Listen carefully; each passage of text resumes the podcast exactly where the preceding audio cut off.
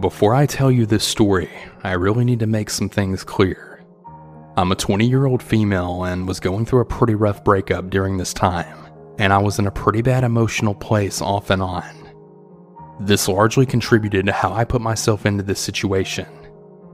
This is more or less a cautionary tale on how you should always be careful who you talk to over text, though you've probably heard it at least a thousand times.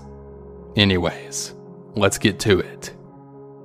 I received a random text one night from a number I didn't know that simply said, Hey yo. A little puzzled, I look at the text and try to see if there was any hint on who this person was. So I said, Um, who is this? He claimed that he had found me on Tinder, and that's how he got my number. Now, this should have been a red flag because number one, I absolutely never posted my number on Tinder. And two, I haven't even used Tinder in months. Actually, more like a year. Now, correct me if I'm wrong, but there's no way that my profile could have popped up somewhere if I wasn't active for such a long time. However, being heartbroken and horny, I saw this as an opportunity to make a new friend, and possibly even more. And well, I was all for it. So I had asked for this person's name. His name was apparently John, which is what I'll start referring to him as from here on out. We exchanged some text, and John eventually sent me a few photos of himself. Now, just to be on the safe side, I did reverse search his images on Google, but nothing came up, so I just assumed that I was safe here. I sent him a few pictures of myself as well. Thankfully, none were anything lewd. In retrospect, he was really, really vague about himself. Anytime that I would ask him questions about his life, he would just give one worded responses, and that would be that. However, I just kind of chalked it off as someone who wasn't great at talking about themselves. A few days go by, and we're talking off and on. We didn't really chat that constantly, just the occasional hellos and how are yous. Then one day, he asked if I wanted to meet him up at an In N Out. The nearest In N Out location was about 30 minutes away from my house, but I didn't really mind making the drive. This was around the same time that we had sent some flirty texts to each other. So, of course, this made me really excited, and I decided to go. Boy, was that a big ass mistake. Actually, I think I made more than one big ass mistake. Another big ass mistake was lying to my mom about who I was meeting up with. I'd actually told her that I was going by myself. Why did I do that? I was afraid of being chastised, and I knew that my mom would probably demand a picture of John's ID as well as his number before letting me go. I just really didn't want to go through that hassle. But now I'm really glad that she does that. So I was on my way there, but as soon as I got in the car and started the engine, I started to have a really bad feeling. Now, at first, I thought I was just feeling nervous. Maybe I was just being paranoid. Yeah, no. Always listen to that gut feeling, kids. It'll save you a lot of trouble in the long run. As I was driving, I stopped at a traffic light, and I noticed that John had then sent me some pictures and texts. They became increasingly strange, and the pictures became more and more NSFW. He had started joking around about trying to figure out my password for Snapchat, which happened to be the platform that we'd been talking on after exchanging our information on the regular messaging app. That's when my alarm bells totally started ringing. Still, though, dumbass me just kept driving, figuring that I couldn't just turn back now, right? So I get to the In N Out and it's totally packed. I'm talking about an entire line of cars filling up the drive through almost all the way back of this old parking lot. Next to the In N Out is this small abandoned mall strip with an empty parking lot. Seeing that there was no room to park it In N Out, I decided to park in that empty lot, since I mean it was right next to the restaurant. However, once I turned off the engine, something just told me to stay the hell inside, and I'm so glad that I did. I text John to let him know that I'm here, and somehow that's when shit started going haywire. After stupidly telling him what car I drove, he then replied, basically saying something along the lines of, Alright, look, we don't want to hurt you, but I got my boys surrounding you in the parking lot. Don't move until you give me your Snapchat information and password, and you'll be free to go after that. If you even try to get away, I'll have my boys come after you. To be completely honest, I was totally confused, but then that quickly transformed into me almost shitting myself as I then realized the situation I was in. I looked around me and I didn't see any cars surrounding me, but I wasn't about to take any chances. Instead of staying put, I slammed on the gas pedal and then hauled ass out of that parking lot at almost 40 miles before hitting the highway at 80 plus. Being scared out of my damn mind, I did the first smart thing in a while and called a close friend of mine from work. I told him the situation, and being really afraid of the possibility of being followed home by these creeps, we agreed to meet at a McDonald's that was close to my house. This man is an absolute saint, and I really don't know how he manages to put up with my crap, but I'm so grateful for what he did for me. We were in that McDonald's for probably a good hour, I was really starving, but I couldn't really eat because of how anxious and stupid I felt. I felt so, so, so stupid for how this whole thing happened. Plus, this psycho deadass called me from an unknown number three times while we were there. I actually started feeling really, really bad for lying to my mom about it as well, and I ended up breaking down and pretty much confessing everything to her. Let's just say the mama bear in her came out a little too much. But after being at McDonald's, I had my friend follow me home just to be on the safe side. Funnily enough, him and my mom actually met each other for the first time that night. I have since blocked John from all of my contacts, but for the next few days after that, he actually had the audacity to call me off and on while I was at work. Thankfully, I was smart enough not to answer them. Either that or I was just way too scared. Maybe it's a little bit of both. However, I think the creepiest part about this whole thing was the last thing he sent me before I blocked him. We can still see you.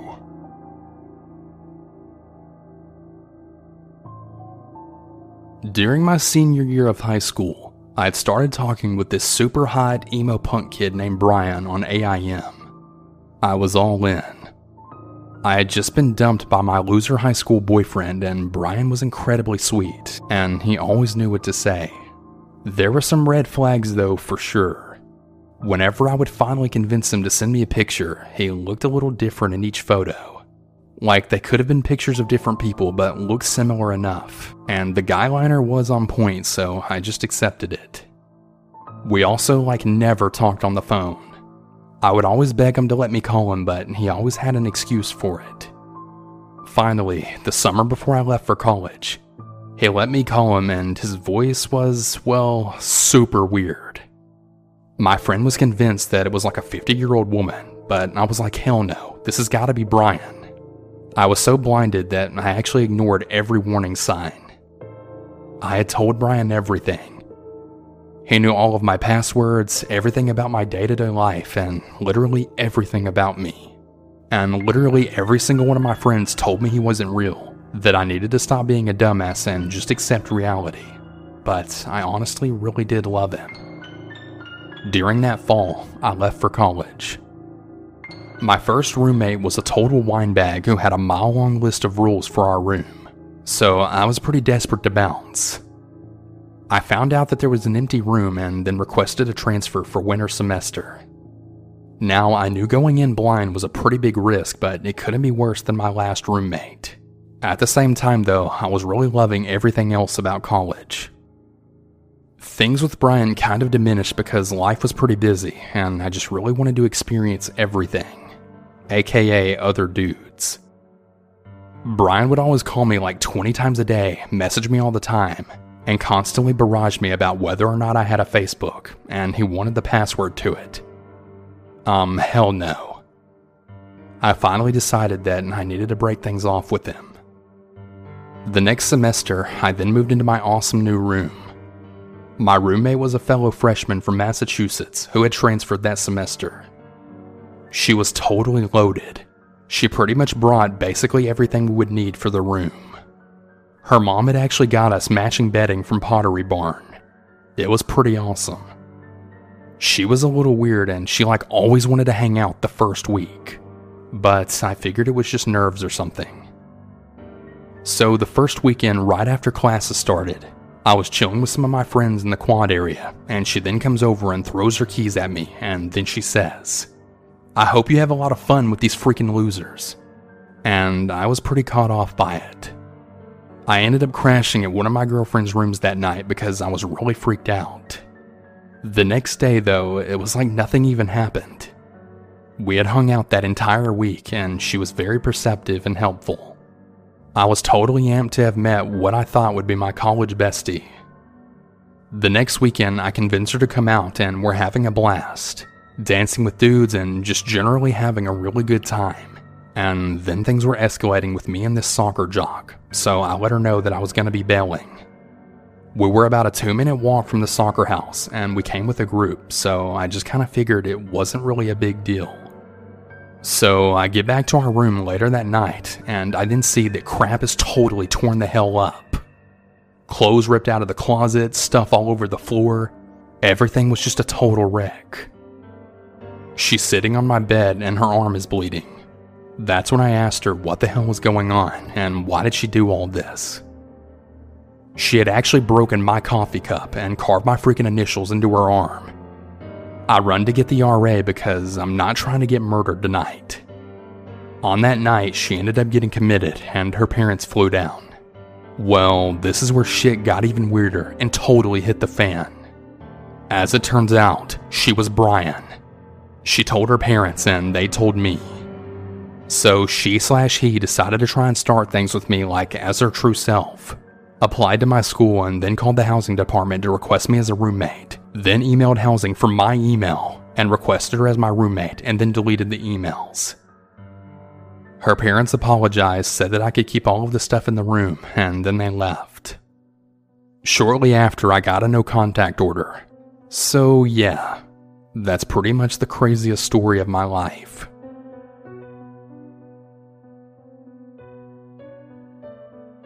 So, let's take a nice stroll down memory lane. Back to the days of You've Got Mail and Tiki Room chat rooms.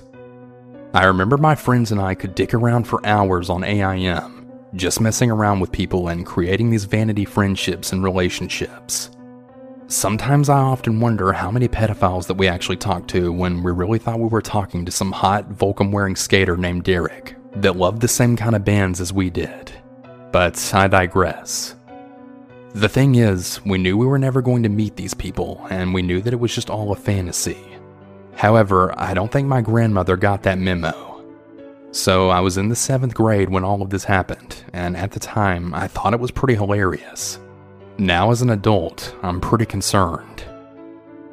My grandmother loved her AOL.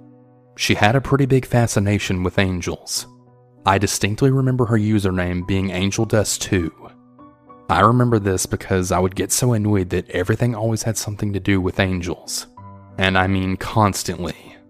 Anyhow, while she was loving her angels in the Bible, she was also loving the chat rooms.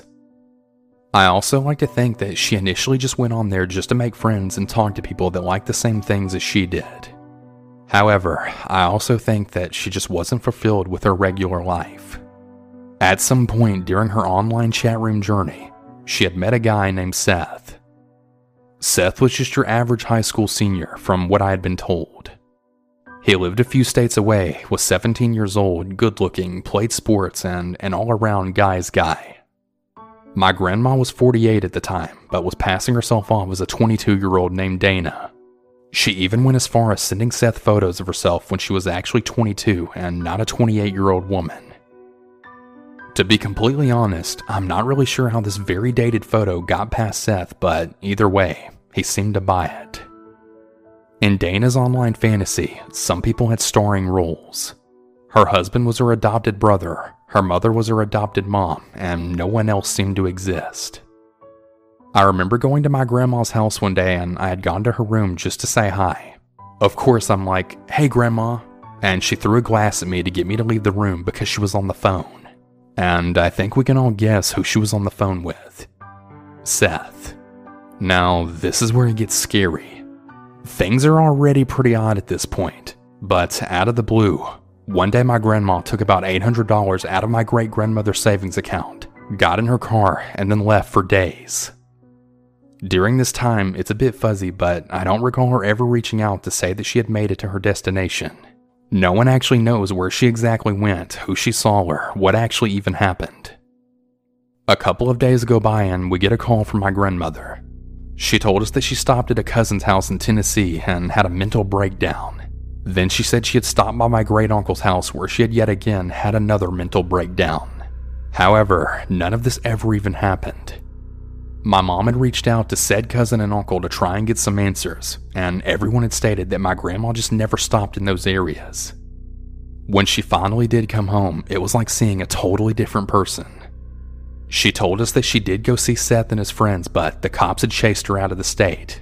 Mind you, this guy lived a good 16 plus hours away from where we live, so that's a lot of ground to cover.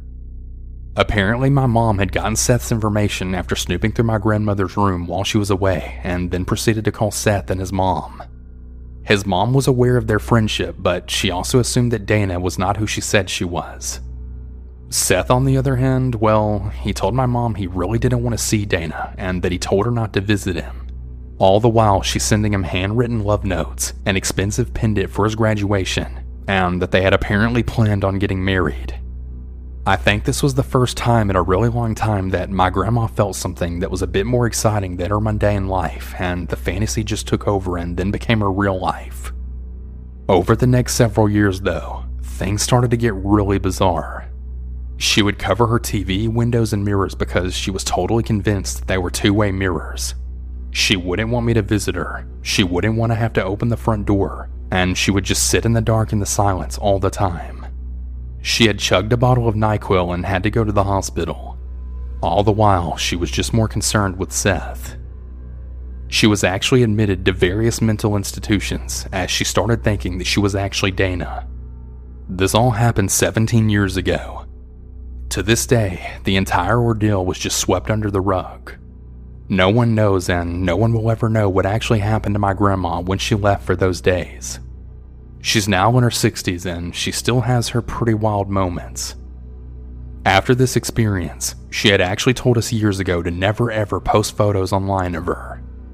Someone thought it would be a really good idea for her to get a Facebook, and she was my friend on there. I abided by her rule of not posting photos of her, and I don't have a single one on my profile. This made her incredibly angry and caused her to say a lot of unnecessary things to me. Unfortunately, because of this, we don't have a relationship. I honestly don't really know what to think. Somewhere along the way, my grandma just totally lost it. I honestly don't know if she'll ever return to her old self. I guess it just is what it is, though. So I got really lucky with my random roommate draw in college. My roommate Mandy and I, well, ended up being best friends. We still are, although we live in different parts of the world, we keep in touch fairly often, and I know that I can always depend on her if I need her. Anyway, about two to three months into our freshman year, everything was going pretty well for us. We were going out together every weekend and both dating around. I knew that before we went to college, she had been in a relationship, and she would still talk to her ex boyfriend on and off. Her boyfriend Shane was in the military. At the time, I think he was stationed in Germany. Now, she didn't straight up say that he was abusive to her, and it even took her years later to admit that he was. But it was pretty obvious from her stories that he was a really scary guy. I don't think that he ever got physically violent with her, but I remember that she told me that one time he threatened her that if she ever cheated on him, that he would send black girls to her house with knives. Pretty weird and really racist. But I mean, sending anyone to your house with knives is definitely pretty scary. Also, anytime that she ever attempted to completely cut off contact with him and block his number or social media, he would always make hundreds of accounts and even email her to harass her. Obviously, from what she told me, it was pretty clear to me that this guy was a complete piece of shit. I think Mandy talked to him online a lot more than she'd ever told me at this time, and he was in the background of my mind because I'd never actually met him, and I saw that she was seeing a few other guys at our college. About halfway through the year, we had stopped hanging out as much. Basically, there was a fight in our friendship group, and we took different sides. We weren't really mad at each other directly, but there was definitely a bit of a divide. Through the year, though, I had met tons of people at parties whenever I was drunk, and I didn't really remember all of them. As a result, if I saw someone friend request me on Facebook who went to my college, I just assumed I had already met them and then accepted it. One of the girls was named Vanessa. I don't remember exactly when she added me, but she slowly started messaging me and would ask what I was doing on the weekend. I wouldn't really reply too much because I had already had friends to go out with, and I wasn't really too keen to meet up with people that I didn't even remember. Vanessa's photos were a bit more provocative. Nothing too out there, but just a little bit sexier than average. There was also another girl named Manny who added me. I didn't really remember her either, but she would message me from time to time and ask what I did for fun. From her profile, it didn't even look like she went to my college, but was going to go there the next semester. She looked a bit more innocent and basic. The total opposite from Vanessa. I thought that I was being nice and helpful by replying back to her, since she was going to be a new student there soon. One night, I was chilling and smoking weed with my friends when Vanessa sends me a message. She then says something like, Me and my man are in town. We have a hotel room. Want to meet up? I would actually be into having a threesome, but I was pretty sketched out since I didn't really know this girl or her boyfriend. So now I'm high as shit when suddenly this girl sends me about a hundred pictures of her sucking a dick. I was completely taken by surprise and totally disgusted. I mean, come on. No one likes an unsolicited dick pic. The weird part though was that every single one of them was the same picture. Not a bunch of different pictures, but literally 100 of the same picture. Then, once I opened the photo, I realized that there was some kind of timeline thing like how you could see at the bottom of the screen when you're watching a show, and then it shows how much time is left. So, this was from a porn that someone paused, then screenshot, and then sent to me a hundred times. I was completely freaked out and then immediately blocked the bitch. I went back to my room and told my roommate all about it. We tried to brainstorm on who it might be that would try and catfish me and send me those photos. I was actually kind of worried that it might be the roommate who shared the suite with us. She was in her own room, but we all shared a bathroom. She was really obese and had really weird pictures of herself on Facebook. She was always nice in person, but we never really talked that much.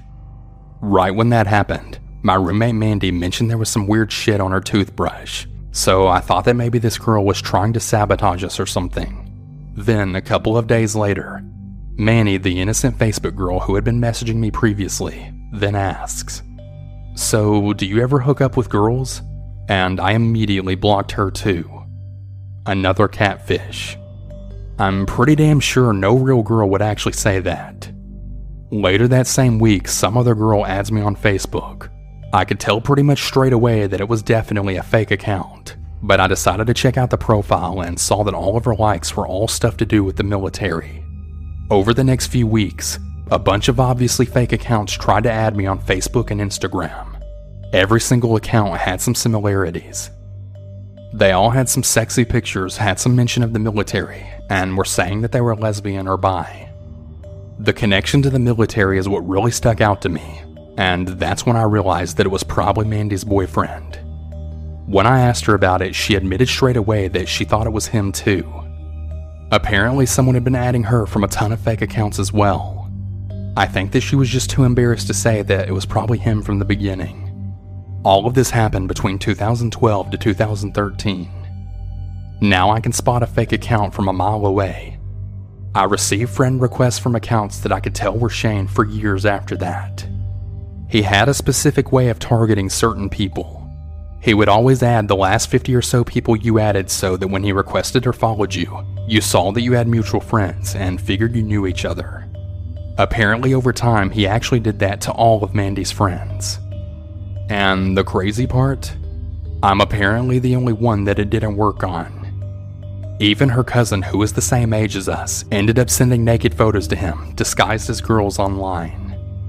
Mandy and I have talked about it a lot, and she thinks it's his sick way of trying to tell her who her real friends are. He has two kids now with some other girl now, and he'll still sometimes message Mandy from a fake account, but will literally never admit that it's him whenever she calls him out. The dude is definitely a psycho, but hopefully I don't hear from him or his crazy shenanigans ever again.